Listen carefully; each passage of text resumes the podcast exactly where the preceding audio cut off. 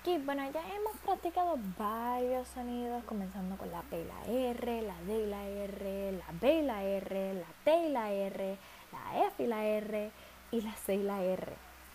Pues ahora vamos a discutir la F y la L, la P y la L.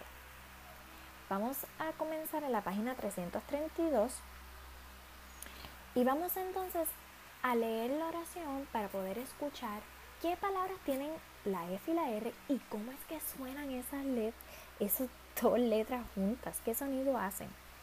Vamos a comenzar. Flavio toca la flauta. Fl, ¿Escuchaste cómo suena? Fl, Practica tú. Fl, y otras palabras que tienen la F y la L, el sonido de fl, son flecha, flamboyán, flor.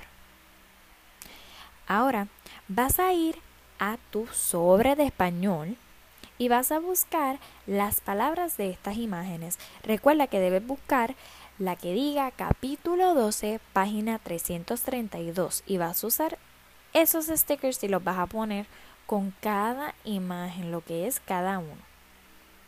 Luego vas a continuar en la página 333. La página 333 hay un nuevo sonido y ese es la P y la L. Vamos a ver cómo, cómo suenan esas dos letras juntos. ¿Qué sonido hacen esas dos letras juntos al leer la oración?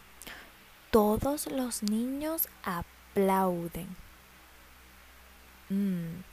P, P, P. Y algunas palabras que tienen ese sonido también son plancha, pluma, plátano. Uh.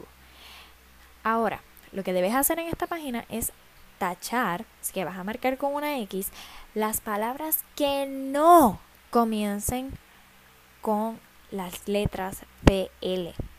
So, si la palabra no comienza con PL, tú la vas a tachar con una X y te voy a leer las palabras. So, la primera, empezando con la violeta, la primera es papeles, la segunda platos, la tercera plantilla, la cuarta plomero, la quinta planeta y la sexta plumero.